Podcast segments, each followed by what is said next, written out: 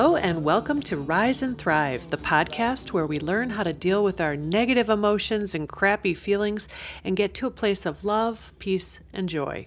I'm Erin Warhol and I'm here with Mary Hayes Greco. Hi, Erin. Hey, Mary. Well, I'm excited today because we are talking about emotional health, what it is, why it's important. And I do know that it's important. Well, it's like a huge place where we all live, we live yeah. out of. And uh, we have ways of alluding to it generally, but oftentimes we don't have just plain spoken understandings, commonly held understandings of what it is to be emotionally healthy and what it is when you're not emotionally healthy and what, you know, how to hold that with each other. It's yeah. it's really important. It's really important. And so, you know, I've noticed in the past that, and, and maybe this is changing, but culturally it sort of seems like we tend to put logic on a pedestal and emotions kind of like sidelined or get rid of them. I don't like how they feel. Kind of like they're the uh, dicey cousin. Yeah. You're, you know, you're not sure how this cousin's going to act at the party, but yeah. you always have them there, but you're not quite sure if they're going to behave. Yeah, but they're important. I mean, emotional health is key. It's it's primary. It's really important. It's totally key. It's key to our physical health. It's key to our our smooth and happy relationships. It's key to what makes every day worth uh, meeting. Well, maybe to start out with, then we could just talk about how do you know if you're emotionally healthy? Good question. Well, I think you know you're present to what's here and now, not yeah. what used to happen or yeah. what you're afraid is going to happen in the future. So you're in the present moment. Uh, you're breathing. Mm-hmm. You just mentioned how much you're enjoying breathing deeply I these days because you have done some emotional work in, I have. in recent history, and you're breathing better. Yeah, and you like it. I do. So you can take a breath and enjoy it. Enjoy breathing. Um, I think people want to see you. Y- you want to see them. Mm-hmm. You're not approaching each other with caution about, is somebody going to go off in a weird way or yeah. or is somebody going to pull me down? And it's uh, it's really like a lot of color in our lives and landscape. And so it is kind of a landscape, and kind of different weather comes in and out of it, and some days are more stormy than others, but it's just part of life, and we don't get to just be happy all the time, or we don't get to be... Right, and we haven't figured out the really good response to, uh, how are you? Besides, fine, how are you? Yeah. And uh, I like the uh, the new b- podcast called, uh, what is it, Terrible, Thanks for Asking. Yeah. That's great, that's great. We don't have like the good short answer that is also honest.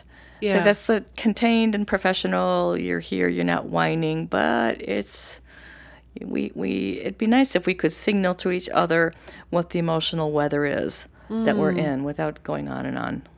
So let's talk a little bit about what happens when you're not in touch with your feelings. Um, what is what does that do? I know a lot of people aren't, right? Mm-hmm. Well, they might be in touch with their stiff neck. Mm-hmm. Or the headache that they get when they're with somebody for a couple of hours, or mm-hmm. um, the feeling of uh, hiding not who you are, not mm-hmm. quite just being relaxed and being who you are. Yeah. Maybe we're not trusting ourselves in our full uh, our full personality, and emotions are part of our personality. So we're body. We're emotions, we're mind, we're our energy, mm-hmm. and it's good to really know ourselves day by day in terms of where we're at. Yeah, and you talk about that sometimes, that, you know, we hear mind, body, spirit, but really it's mind, body, spirit, emotions. Mind, body, emotion, spirit, I would yeah. say. Yeah, that's that's really a missing piece. It's not as... Uh, doesn't look as good on a flyer, but it's really it's really the thing, mind, body, emotions, and spirit. So when somebody isn't emotionally healthy, maybe they have a habit of numbing their feelings or distancing themselves from their feelings, or what, what does that look like? And what's eating their feelings, eating their drinking feelings. their feelings, yeah. working too hard, too long. Mm-hmm. Yeah, just uh, not being comfortable in our skin, not being able to get mad in a healthy way in a moment and deal with it in a healthy way in a moment, or be in grief. You've lost somebody, and grief takes a while. Yeah. Grief takes quite a while, and our culture doesn't leave us much room for uh, your loss when you've had a loss. So people are nice to you for a couple of days, but, you know, in a month or two, they really wonder what the heck you're, you know, why are you still moping around? Yeah. But, but grief is a slow weather system yeah. that requires consistent compassion for yourself or for the person that's nearby you in grief. And people are slower and not as quick and not as fun when they're in grief. They're they're in a little bit of a fog. And I, I think in the old world, people used to wear black clothes for a full year. The widow wore the black dress for a full year. And that might seem kind of corny in a way, but in a way it's great because it reminds them and the community, oh, it's that year. My yeah. husband died, my father died, my mother died, a big a big relationship passes, and you are kind of with that for a year mm. in some way. Mm-hmm. Not every single day in terrible depth, but pretty often from time to time, this fog, this sadness, this uh, needing to talk about something mm-hmm. in a remembering way. That's uh, something that we don't uh, permit as well uh, as we should. Well, and sometimes it's because we just don't know what to do with that. I, I've seen Sheryl Sandberg a lot in different on different podcasts and in the media. And, of course, she lost her husband a couple of years ago and has gone through a grieving process. She had young children. And uh, she wrote a book called Option B, How to Be Resilient in the Face of What We Go Through. And, you know, she, she's been on interviews and she's talked about how people would ask her once, how are you? And she'd answer, and then they wouldn't ask her again. And it was this idea, and she said she had that too, where, well, if I ask you how you feel, I'm going to make you feel bad. Or I'm going to bring I, you down. I'm yeah. going to bring the situation down. Oh, you're yeah. going to be Debbie Downer. You're going to be the one that yeah. that made it not fun because and, you were honest about where you were at. Yeah, her point was, Her point was, well, I already, I do feel bad, and you asking me about it doesn't make me feel bad. But that that struck me because I, I've seen that too. I've seen that kind of in my own family growing up. It's like, oh, I don't want to ask you how you're, ask you about your emotions. Then it will be real. Right, but they're real anyway. Mm-hmm. It is. So we should find ways of sharing that's uh, honest and appropriate for the situation. You yeah. know, we're not going to go on and on. We're not going to sit down and cry for half an hour, but, you know, to let someone know, well, thanks for asking. I'm, I've been having a hard time. Of course, I still really miss so-and-so, and some days I'm in kind of a fog. Thanks for asking. Mm-hmm. There you go. You've just said where you're at, and you turn your attention to the present moment, which is uh, we're doing something. We're doing this podcast. We're doing, uh, we're going shopping. We're, we're doing a task in the present moment, but at least you feel, for the moment, a little seen, a little mm-hmm. a little held in the attention of somebody. And so for somebody who's going through different emotions, uh, what I'm hearing you say is that you can attend to those, you can give voice to those, but then also you can be present here in this moment and not just cu- yeah, stuck with those. I think we have to hit that balance between yeah. um, our our duties and our our goals and all of that and what's available this day inside me. So, I, for instance, yesterday I was, uh, I was, I, I just went through a, a little, a little depression. It was about mm-hmm. a week long, mm-hmm. and uh, I, I'm not sure. It, sometimes it's hard to tell the difference between depression and grief. They're really mm-hmm. similar, yeah. you know. So, uh, and I really thought I was going to do a couple of things yesterday, but they involved being at my best. They involved being, you know, dynamic on the phone with somebody, mm-hmm. a prospective client, and I was feeling really kind of foggy and drippy. Mm-hmm. And so I did yard work instead. Oh. I sort of said, oh, okay, well, you know, I wish I would do that today, but I'm, I'll do it soon, I promise. I'll do it tomorrow or the next day at the, at the latest.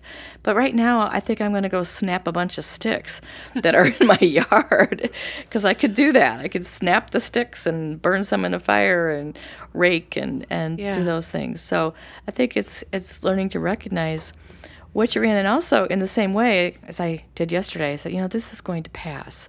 I'm not going to be like this for the rest of the month. I'm going to, I don't know if I'm going to be like this another day or two. But meanwhile, I will snap sticks in the backyard and hope that tomorrow my, my focus will be better. And I'll, I'll keep moving along. So we always, we need to keep moving along like a, like a current in a river. Mm-hmm. But I think so often, especially in America, we are so productivity oriented. Right. That we're like, come on, let's, you know, be your best and produce and, and let's go there and let's be amazing. And we just can't be amazing every single day. I bet you were amazing in your yard snapping sticks. Well, let's say I was, I was fine. I was fine. I was adequate. I was pretty good at sna- snapping those sticks and yeah. and looking at the pretty uh, sunlight in the leaves and, and breathing and yeah. just telling myself, it's okay, this is good. Yeah. Sticks are good. Your yard is good. You're going to like this later, and tomorrow you'll make those phone calls. Well, and so you know yourself really well, and you know about emotions because you're always teaching people about dealing with emotions. And I've been a really emotional person in my yes. life just by nature. I mean, some people have stronger, yeah. more vivid uh, emotional expression than others. And right. I think I'm a really emotional person because it's just part of my my deal is in my yeah. purposes to help people with their emotions. So I've kind of made, I've made a too. real study of it. I think I'm kind of, I'm an emotional person too, who has gone a path of not really knowing what the heck to do with her emotions. Mm-hmm. And I'm relieved to be on better footing with all of it. Mostly since I met you, and I'm like, oh, okay. Yes, and we've been doing all that forgiveness work and all those yeah. those other tools that we study in the self-mastery program. Yeah, yeah. But you, so you had to you had to find your way because when you were younger, you didn't you didn't always know. Oh, I feel this way, and I'm going to go give myself a break. Yeah, I mean, I think everyone finds their way of coping. Mm-hmm. The way I coped with it when I was younger was to uh, run off to play in this empty lot that ha- was next to a creek mm-hmm. and see the water flow. It's wonderful to go be by water when you're having an emotional day, I think, mm-hmm. whether it's a creek or a lake or a river oh, yeah. or an ocean. Water, I think, is really um, supportive to emotional processing. So I do that, or I would disappear into a book. Mm-hmm. Or um, thankfully in my family, they did not stop us from crying. If you mm. cried, they would suggest nicely that we go to our room and cry, and then we would just sob buckets in our room for mm. twenty minutes, and we come back, and nobody said anything very, you know, uh, insightful, but at least we weren't punished for for that. Whereas if we were angry in the house I grew up in, you couldn't be angry anywhere oh. within the acreage. You know, there's a- anger was not an okay emotion. So I think a lot of families are like that, where yeah. some emotions are understood and acceptable, and others are just uh, forbidden. Oh, that's so fascinating. Yeah, so if you get really good at handling your feelings, then how does that help you, like, in the long run? Well, I think it it helps you know who you are. It helps you know what you love and uh, who you love and what you're passionate about and what makes you angry because it's unjust and it offends your values. It's really a lot about just knowing yourself. And um, I think, you know, we love the stories of, of the emotional life. Every good movie, every great book, we cared about the character because we could feel their heart. Mm. We could feel how they were aching, or we could see what they were longing for, or we could sympathize when they were really insulted. It's like, it's just such a huge part of our storytelling, the the color and the drama of yeah. emotional life. It adds color and drama, and uh, it makes us human. It makes us the interesting uh, creature that we are. Well, and can you, can people choose how they feel? That that's hmm. come up. I've heard that before from other from friends or colleagues where they say, well, just don't feel that. Right. I think we can choose our attitude. I think we can choose our, our attitude on a mental level. Mm-hmm. We can choose what attitude we're going to hold towards this situation. We're going to choose a positive goal. We're going to maybe act as if we feel confident when we don't feel confident, but we're going to kind of put it on like a like a nice suit and, and wear it until till what do you fake it till you make it. Mm-hmm. I think we can do that on a mental level, and this all of this combination of things will will steer our emotional body over in the direction where we want to be. But uh, I think they're on different circuits. I think the mind and the emotions interface, but they're on their own circuits. So mm. you can have a good attitude and feel miserable at the same time. Oh. Right? yeah. yeah. Yeah, that makes sense. It's just that you're not going to throw your misery around the room. You're not going to sink into it and, and just stink the whole place up with your, with your, you know, resentment about something. You're going to take care of that. You're going to process it, and you're going to have a good, this is what we call being professional. Mm-hmm. You go to work.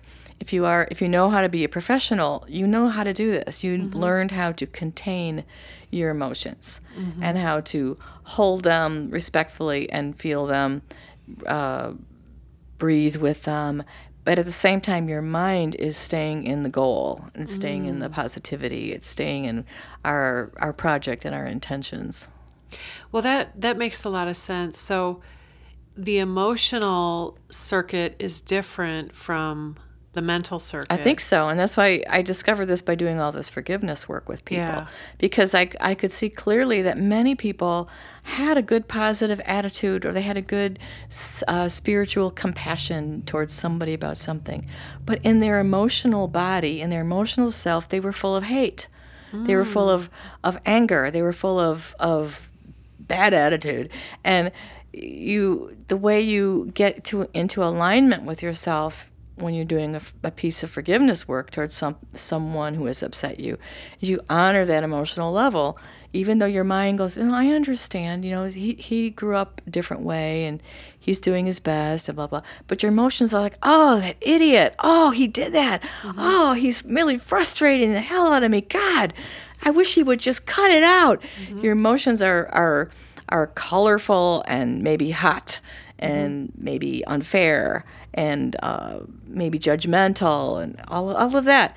And you have to have a way of processing that so that it it feels seen and honored, and then you reset uh, along your, your mental goals. So you and I, uh, last winter, we saw the movie Manchester by the Sea, which you said afterwards that was really excruciating for you. It was you. excruciating. I, yeah. I, he's already won the award, so I don't feel like I'm hurting his career by saying, don't see it. Don't go see it. It's really a drag. It is th- two and a half hours of, of emotional dysfunction that has very, very little redeeming redemption, you know, throughout mm-hmm. it. At the end of it, like, oh, that was like a long dental appointment for me. Because as a counselor and as someone who has really learned how to process emotions, I'm like, oh, dude, stop it. Go get some help. Don't go to the bar. Let that person hug you. You know, go have that good cry. And yes, read a letter at the graveside. Do whatever you have to do, but stop doing this drinking and fighting stuff. It's really, really uh, not aesthetically pleasing. You could do better than this. But that character, now that character, I'll just represent him a little bit here. He he was somebody who's who hadn't thought, he didn't know how to thaw out his emotions. He he was But they were all leaking out of him every out, second. Yeah. So it was when, more like he couldn't he couldn't accept, acknowledge them, accept them, and receive help from people. He could yeah. not receive the kindness and the attention and the compassion from others. He could not go find a counselor. He could not receive a hug from a neighbor. It's probably yeah. because part of the theme was that he felt really guilty yeah. and he was punishing himself. Yeah. But he was also punishing everyone around him. So, okay, so a sign of somebody who's maybe not emotionally healthy would be maybe you can't receive help, or you are fighting a lot, or you're screaming at people. Yeah, like you're that. you're grumpy, you're kind of shut down, you're sort of turned away, you're kind of negative. Or you're exploding, like he did in the film. Mm-hmm. He would occasionally just have to explode and, and punch people in the face. And really, there was just at least eight other things he could have been doing besides that. It was really hard to watch him do that. Okay, so we've determined that you think that, that the emotions need to be dealt with so that we can get through them. We that they're there. It's it's part of our our place as a human being is to find our way through them. And that's one of the reasons on on our show where we talk about Rise and Thrive, we often will say you need to face into your emotions, even the yucky ones. Because why, Mary? Make the case. Because it's so troublesome when we don't. Yeah. It's so troublesome. It it's, you know, ca- it causes fights, and it causes uh, people sinking into depression and mm-hmm. getting stuck there. I think part of the thing is that emotions are so fluid, and they do move along, but if we don't get in their way, if we mm-hmm. don't obstruct it with uh, telling ourselves we can't have this feeling, or or trying to nuke them out with alcohol or drugs or food mm-hmm. or all of that sort of thing, the more we do that, the more we stay stuck. I, I worked in a treatment center for sixteen years, and they used to say, this is a truth, that the um, emotional maturity of the recovering alcoholic was stopped at whatever age they started drinking.